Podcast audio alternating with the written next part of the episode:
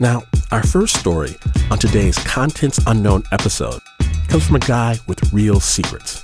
He's a covert operative named Mike Ramsdell. And our story starts when Mike was assigned to go into Soviet Russia and extract a high level target.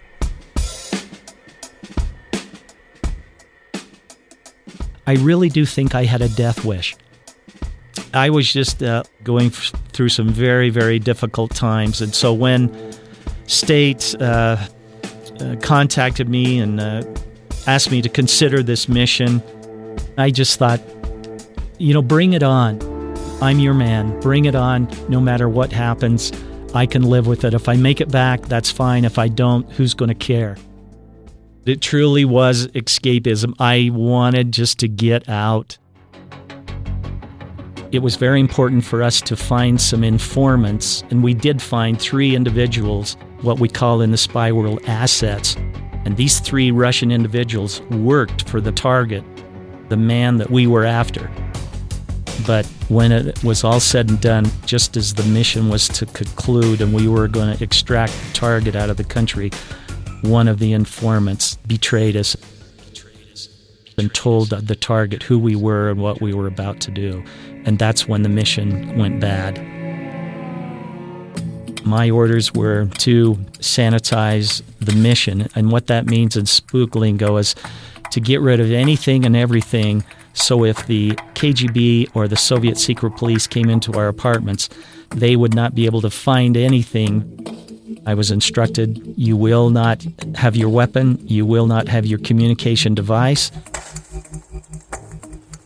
I threw away my weapon and uh, my radio into the river. In the middle of the night, I was definitely on my own. I would have to use all my training and resources to survive. My orders were clean those apartments, do my work, and then get out of town as quick as possible. The last apartment that I was to sterilize was on the sixth floor there was something that told me to look outside, and I walked across the hallway to the kitchen, pulled back the drapes. I looked down, and there I saw two mafia goons waiting for me. People think that, uh, you know, 007, he never shows uh, his true emotions, but that's not true at all. I knew I was in big trouble because I'd already disposed of my weapon and my communication device. I couldn't confront them. I had nothing, and suddenly I heard the crowbar break the front door of the apartment. The fear and the panic was just, even retelling the story right now, my heart's beating. I heard the crowbar start to break the front door, and uh, all I could do was, I had no other choice. I had to confront them. I pulled on my gloves, I zipped up my jacket, I walked towards the front door and uh, said a prayer, and then the uh, the splinters and the door came apart. There, the the mafia goon was standing there. I had a maneuver worked out with a certain blow to his temple I had nothing, and he, he had a pair of brass knuckles.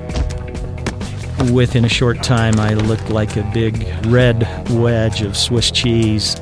Somehow, we ended up in this stairwell. In one hand, he has these bloody brass knuckles, and the other, he pulled out a stiletto knife and was jousting where the first cuts were going to go.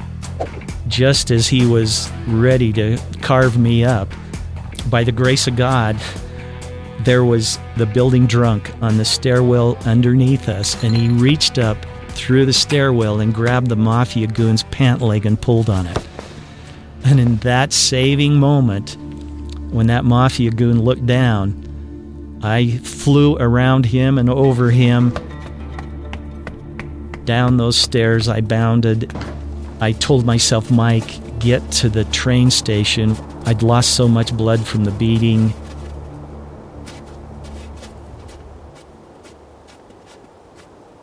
I stopped by a vacant building and turned around to see how close they were behind me. And the, the only movement on the street that night was the falling snow, the very first snow of the oncoming Russian winter. Why did I choose to do this? I didn't have to accept this assignment.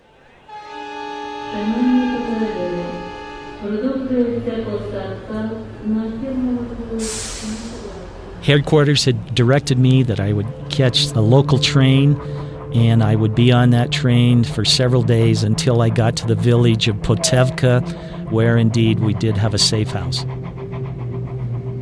I am so thankful to be on the train and to be alive.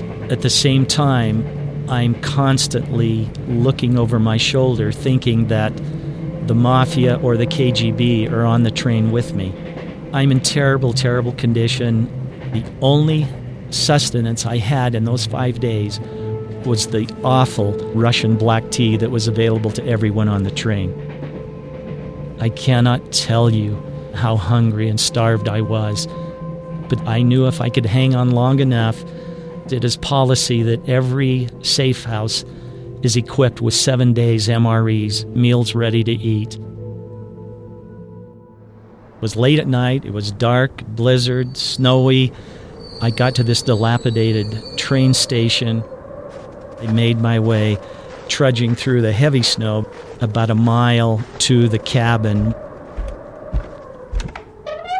I walked to the cupboard, opened the doors. There are no boxes of MREs. Went to the back of the cabin to the closet, looked in the floorboards up in the rafters of the cabin, and again, no MREs. I was so spent. I pulled probably a dozen blankets over me and crawled in a straw bed, fully dressed.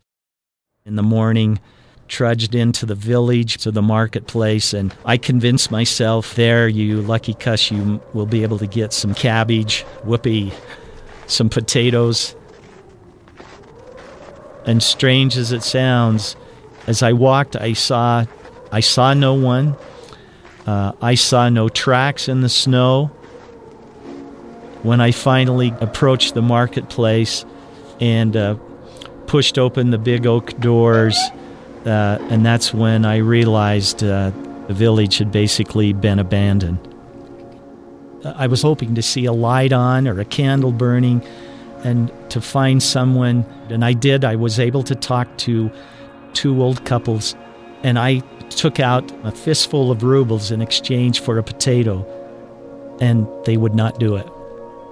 The conditions in Russia were awful. I had more rubles than, than those old couples w- would ever have seen in their life, and yet keeping food for themselves to, to survive was more important.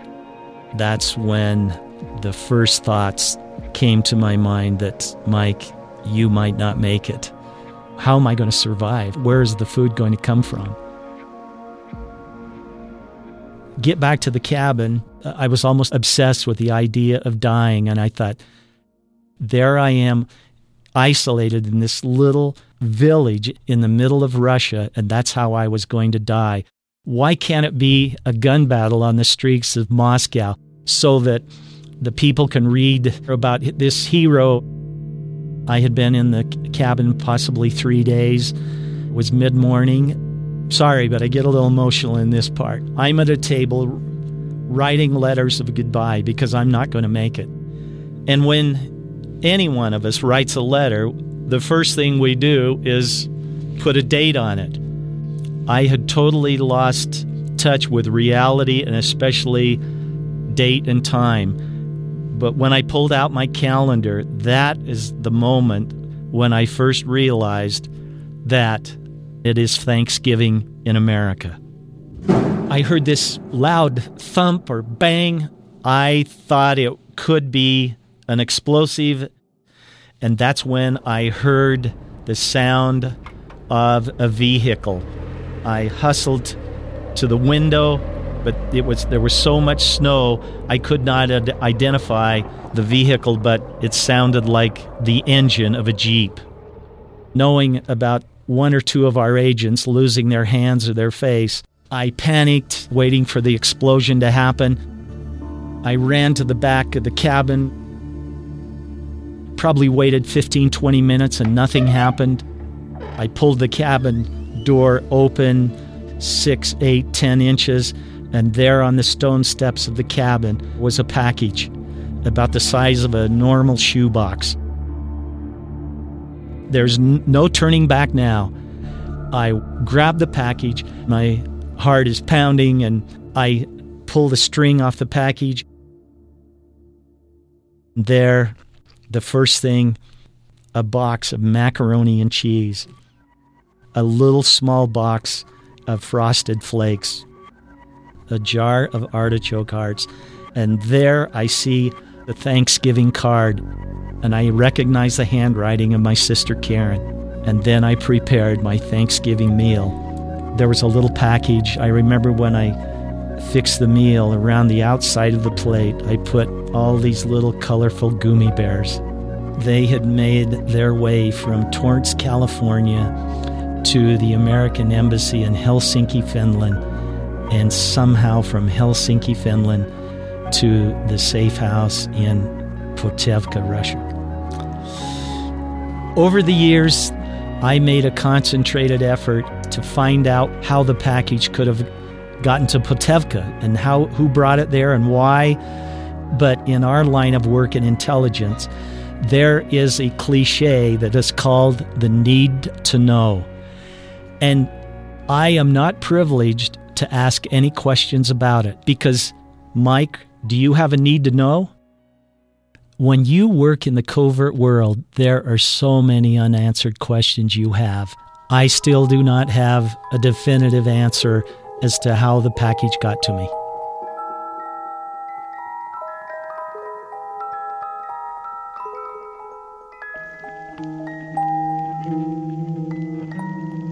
Thanks so much to Mike Ramsdell. Now, Mike wrote a book about this experience, and if you'd like a copy, he promises to hand inscribe it in English or Russian, whichever you prefer. We're going to have a link on our website, snapjudgment.org. That piece was produced by Anna Sussman with sound design by Renzo Gorrio. You are listening to Snap Judgment, and to hear more stories, visit snapjudgment.org.